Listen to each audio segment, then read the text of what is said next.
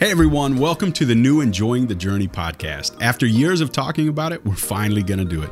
Since you probably don't know me, I'm Rob Roseboom, founder of Rise Ministries. And since I was five years old, I've been diagnosed with and am still living with a progressive, currently non curable disease. The technical term is limb girdle muscular dystrophy. If you didn't catch it a minute ago, I mentioned that it's a progressive disease, meaning it changes or worsens over time. What I could do a year ago or even a month ago physically isn't the same today. So I can understand adversity. I can understand being the underdog. And I can understand that life can be hard. But I've also learned to enjoy the journey. Has it been easy? No. But I don't have to do it alone. I get to enjoy the journey with my wife, Charlotte, and three kids. Now, my life might look a little different than yours, but we make the most of it. And I know God has given us this platform. I can't wait to share stories with you and talk with friends who have walked through adversity and have learned to enjoy the journey as well.